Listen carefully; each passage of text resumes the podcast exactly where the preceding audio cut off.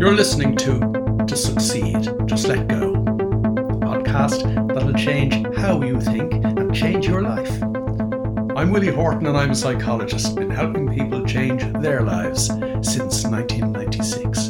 Broadcasting from the French Alps and delighted to have you along. Let's take this week's step in the right direction. It sounds a little like I was bemoaning the fact that I did a lot of corporate work in last week's podcast. Nothing, of course, could be further from the truth.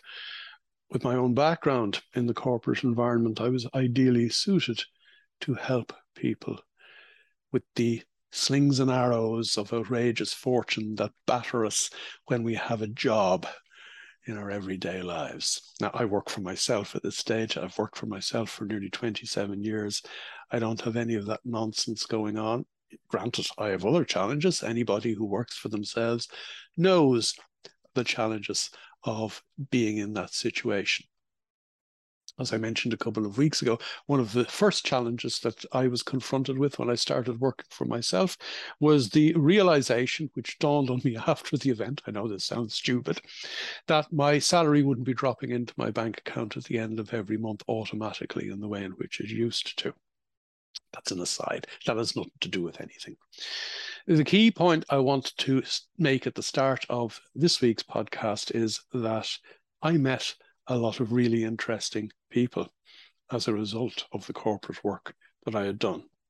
Met a lot of normal, crazy people as well. And I met an awful lot of normal, crazy people who were quite content in their ignorance to be normal, crazy people and to remain so. But there are some people whose lives changed, transformed as a result of the work that we did together. Obviously, not just from a business point of view. The interesting thing is that an awful lot of my one to one clients over the years, in other words, uh, not when I was working with teams or leadership teams in organizations, and an awful lot of owners of the online program are business people. Most of them are business people. A lot of them hold corporate jobs. Some of them hold really important corporate jobs. And one of the things that I always noticed in working one to one with somebody in a leadership position in a corporation was that they realized very quickly that business was only a game and that life is the real thing. I would sit down with, say, a chief executive or a general manager or a country manager, at half past eight or nine o'clock on a Tuesday morning. We'd be together perhaps for a day or two. And probably by midday, they'd say to me, This isn't really about business at all. Sure, it isn't. Now, they would have approached me and engaged me from a business perspective. But here, here's a quick snapshot of the realization that people have that there is far more important stuff going on in life than business. Oh, by the way, I'm not saying business is unimportant. I'll come back to that. Or I mightn't in this podcast, who knows? I was engaged by a guy a number of summers ago. This was an online engagement, so I never met the guy face to face. To do six one to one sessions with him because he had just been given a big job a big leadership job in a very large organization. And he came on to me and he said, I need to develop my leadership skills because I fear that I don't have those leadership skills. I said, Well, hold on. Before we go any further, let's discount whatever mad fear is going on in your own head because fear is the result of thought. There's no such thing as real fear except if you're confronted by a man or woman eating tiger jumping out of the bushes in front of you, or you happen to have your stiletto heel stuck in the rails of a level crossing as an express train is coming in your direction. Other than those things, there's no such thing as fear in your life. So he said, I fear I don't have those leadership skills. I said, Well, the people who've just given you the big job don't seem to agree with you, do they? He said, Still, I want to do these six sessions with you. The third session they were a week apart. The third session started with him saying to me, he said, a funny thing happened at home over the last couple of days. And it kind of came to a head at Sunday lunch. And I said, Tell me more. And he said, My wife turned to me over Sunday lunch and she said, You know, John, you're a much nicer person than you were before you started talking to that guy. Now, obviously, I didn't want to know the details, but his uh, behavior had been transformed as a result of him developing his ability to be present. And of course, presence is the hallmark of all great leaders. But the fact of the matter is that this guy had come along to me from the perspective of corporate leadership. And it dawned on him that the key thing that we need to do in our lives is lead our own lives. You see, when we use our mind normally, we're one of a cast of thousands in the madness that goes on around us all of the time. Do you really want to have a bit part, a non speaking part in your own life? Or would you prefer to live your life to the full, to be the writer, producer, director, and star of the show? The show being your life. That's what all these podcasts are about. So, regardless of whether you're working in a business or own your own business, or working in a business and would like to own your own business, business is only part of the equation. Business, more often than not, is just a game. By the way, I have to say, there are exceptions to that. Say if you're doing something that you absolutely adore, like me, because I don't regard the business that I do and I'm doing business at the moment in recording this podcast for you to listen to. I don't regard the business that I do as a game at all. It is serious business for a couple of reasons. Number one, I love it to bits. Absolutely adore it. It's not work to me at all. And number two, I know it makes a difference. The number of people who write to me regularly saying, oh, this happened or that happened, or you changed my life. And, you know, sometimes I get emails from people saying, you changed my life. And one day I want to change my life completely and buy your online program. These are people who have changed their lives already without having paid me a penny. The real action, of course, starts when you take a structured and disciplined approach to changing your life and understanding the key moves that you can make to literally transform your life to a life that you could never imagine, a life that would be beyond the imagination of that poor little thinking mind that we're all delivered with as normal, crazy people.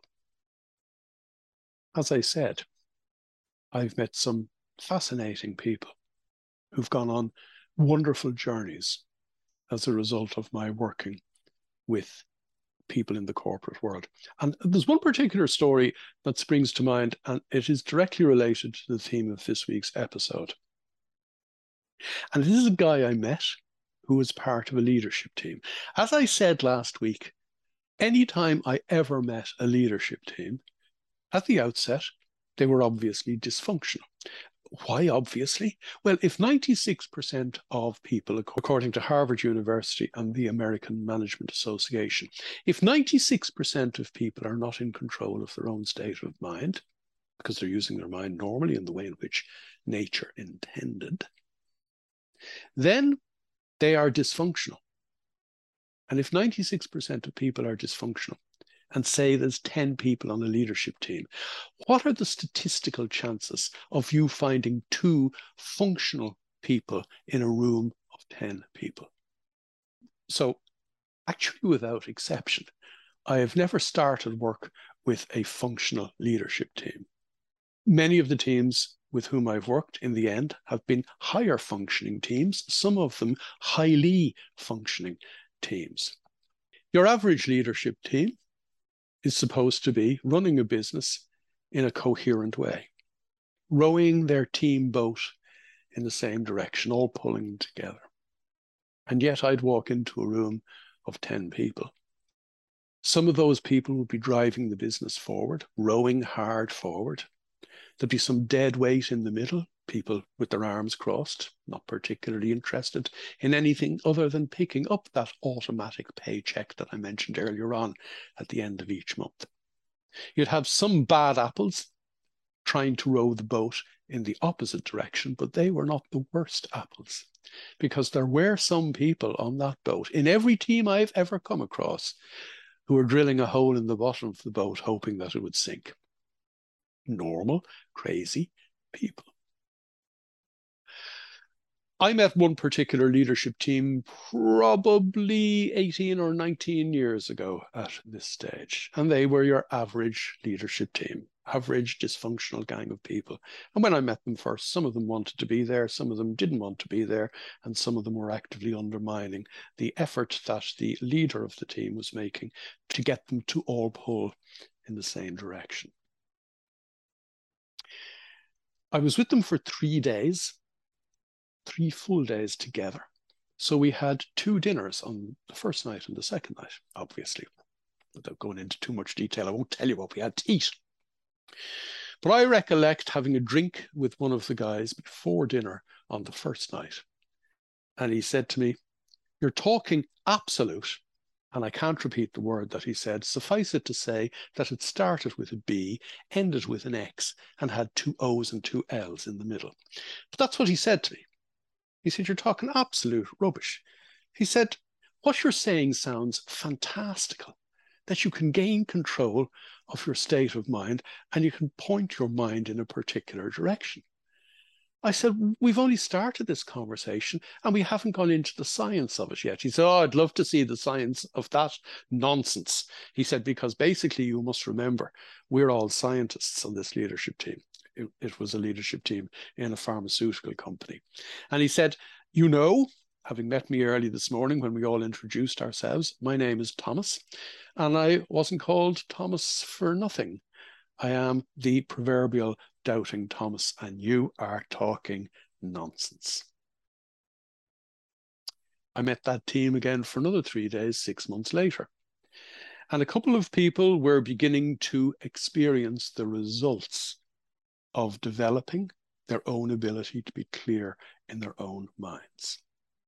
One of the key results they were experiencing because they worked in a high pressure and potentially high stress environment was that they had stopped suffering from stress and that they were better able to, and this is their word, not mine, cope with the challenges of everyday business and everyday life. And of course, one of the big challenges they had in everyday life was that they were spending much too much time in their everyday business and not enough time with their families who are growing up and moving out as they were actually trying to plow on in their business lives. I met them again six months later. And after a particularly interesting day, on the first evening, we sat down together at dinner again. And I ended up sitting beside Thomas. Thomas was still doubting Thomas. And we had a conversation. It was a much more amicable conversation than the first one we'd ever had when he told me the kind of nonsense that he thought I was talking. And this conversation went on. I don't know how long it went on for, but we seemed to get lost in the conversation. Maybe we found ourselves in the conversation to the extent that it didn't appear that anybody else was at the table. It was just the two of us deep in conversation. And we were interrupted by a waitress offering us some more wine. A welcome interruption, by the way, not because the conversation was not wonderful, but everybody likes being offered more wine. The conversation was interrupted. I picked up my glass of wine, uh, as did he, and we clinked our glasses together and said cheers. And he said to me, Ah, now I understand. He said, Now I've got it. Not only do I understand, I actually can feel a difference as a result of that understanding. Everything that you've been talking about now fits into place. It's clicked into place like a Rubik's Cube. And I said to him, What did we talk about in the last 15 or 20 minutes that has allowed the penny to drop? And the interesting thing is, neither of us could figure out what had been said that had enabled him be struck by proverbial lightning on the road to Damascus, granted two years later. The first point I'd make then in relation to this, and in relation to everything that we talk about here, is that the more you immerse yourself in this material, the more you listen to these podcasts, the more you watch my little short videos on a Thursday morning, and if you don't get them, there's a link that goes with this week's podcast episode where you can click to sign up to my free weekly resources. I've been sending out free weekly resources, a video, a quick tip, a reflection, sometimes a normal crazy people story, just for a little bit of diversion and entertainment. And obviously, my podcast goes into this particular Thursday email as well, although the podcast, as you know, is actually published on a Wednesday morning. And there's a load more stuff. For example, you have access to all previous, and there's 700 and something of them at this stage, all previous videos back to 2008 the more you listen to other people talking about this, the more you read about this, the more you read some of the books that I have recommended on this, the more you immerse yourself in the material, the more pennies will drop. For the simple reason that the same thing can be said to the same person 100 times, and it will only be on the hundredth time because of circumstances, because perhaps of the challenges the person is facing on that particular day or in that particular moment, it'll only be then that the penny drops. It's interesting. It's a really interesting point. Owners of the online program, the Psychology of Success online program. Now, I'm, I'm not trying to sell you that. Enrollment to it is actually closed at the moment, but I want to make a point. Owners of the online program have the online program for life. There's 72 core videos in it, and there's another 31 advanced videos in it, and there's a load of other videos, and there's all the science, all of the science that my friend Thomas needed before the penny finally dropped. But all the program owners go back over that online program again and again and again. And indeed, pretty much all of the program owners as well don't just participate in our fortnightly Zooms or listen back to them, they listen back to those conversations, and there's nearly 100 hours of them at this stage, again and again and again. And every single person tells me that, oh, for example, when I went through the online program the second time, I picked up stuff that I said to myself, I didn't hear that the first time. I didn't see that the first time. Now they're picking up stuff the second time that they didn't pick up the first time or subsequent times as a result of their having more knowledge, of being in deeper into the whole understanding and ultimately the experience of what it's like to live your life to the full. And for starters, coming back to the word that I used earlier on, to be coping with the stuff that life throws at you every day.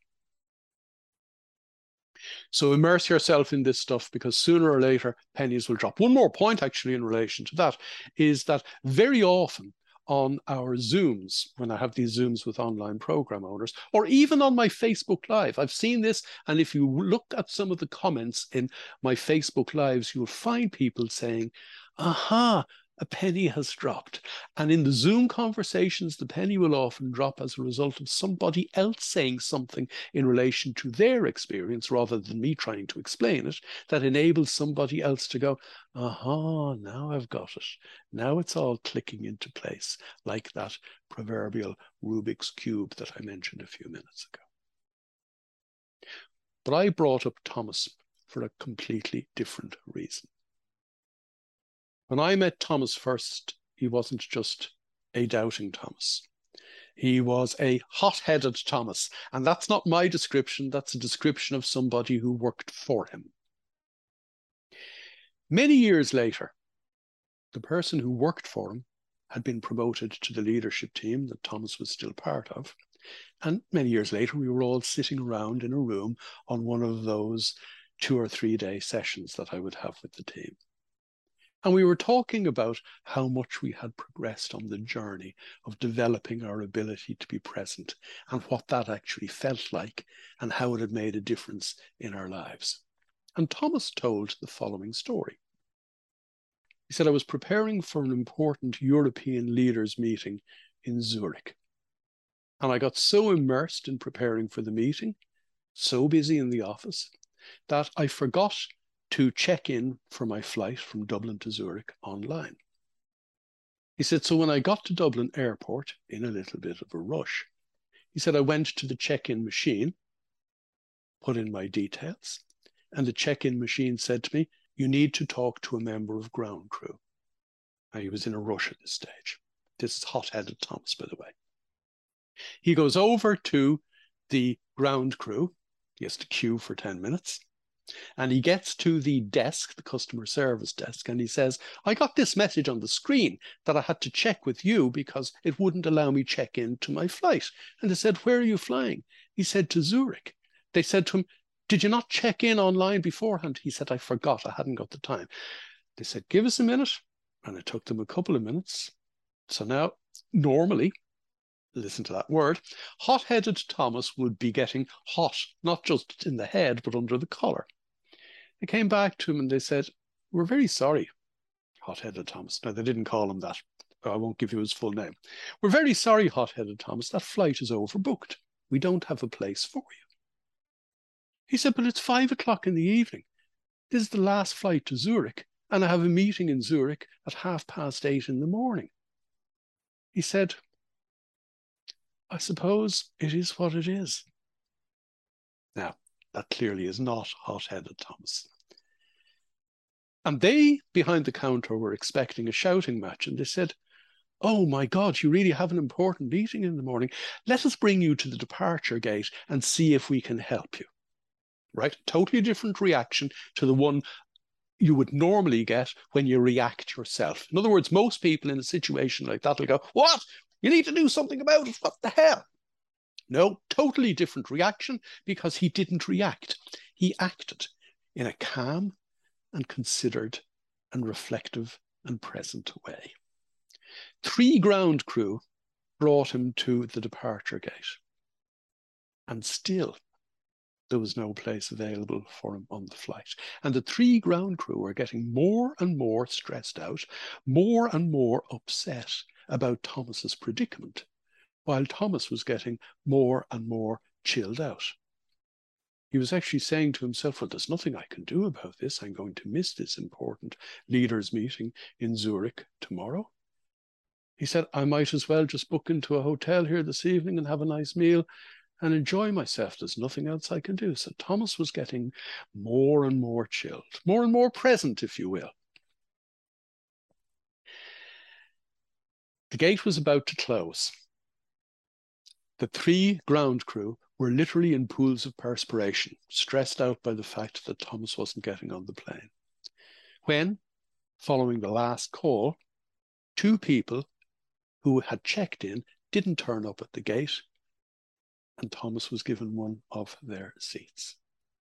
He got exactly what he was looking for by not pushing for it. He got exactly what he was looking for, what he needed, what was best for him, because that was a very important meeting. That ultimately was very important from the perspective of his career. He got exactly what was best for him as a result of being clear and present and calm and accepting. Now hold that particular word for a minute. Just hold that thought. He told this, as I said, around the fire, so to speak, with the leadership team. And the girl who had worked for him when he was hot headed Thomas and was now part of the leadership team said, That's not the Thomas I worked for. What has happened to you? He said, What has happened me? I've gained control of my own state of mind. I am completely at peace and clear in my mind. He said, and I'm completely at peace and clear in my mind under the most potentially stressful situations to the point where I don't suffer from stress anymore. The things that used to stress me out are like water off a duck's back. I flow through life and I do what I need to do, even in situations that others would say to themselves, are highly challenging. How do you deal with that? Now, I'm not saying that Thomas wasn't still demanding.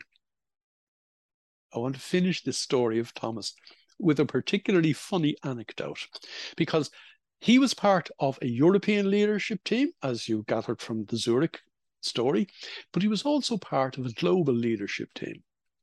And about two years later, I was talking to one of his colleagues on that global leadership team as they got together in Austin, in Texas, for three days. And this this girl said to me, she said, Thomas has the cleaning staff in the hotel run ragged. He's driving them crazy. I said, why? She said, we've been here for six days. And Thomas, as you know, meditates every single morning. Listen to that. He meditates every single morning.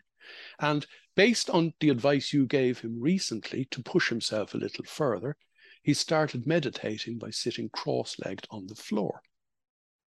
And he has started telling the cleaning staff that they haven't properly vacuum cleaned around the skirting boards or dusted some of the lower parts of the furniture. I know, I know, crazy stuff, funny stuff, funny stuff. The key thing is that he is where he is as a result of meditating every day. As a result of that, he has experienced he has got something that every single person with whom I have ever worked wants more than anything else. And that is calm presence and peace of mind and acceptance. I used that word a minute ago. Well, I used the word accepting a minute ago. Same thing. Here we are living our lives to the full in this moment, if we're present. Here we are lost in thought in this moment, not even realizing that we're missing our life go by if we're using our minds normally.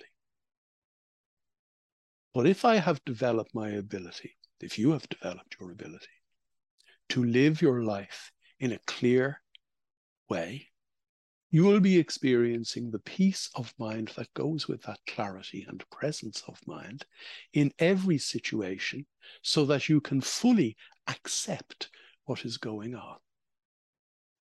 Acceptance when I was growing up in Holy Catholic Ireland was, you know, accept your punishment, it'll do you good in the next life. That's not the acceptance I'm talking about.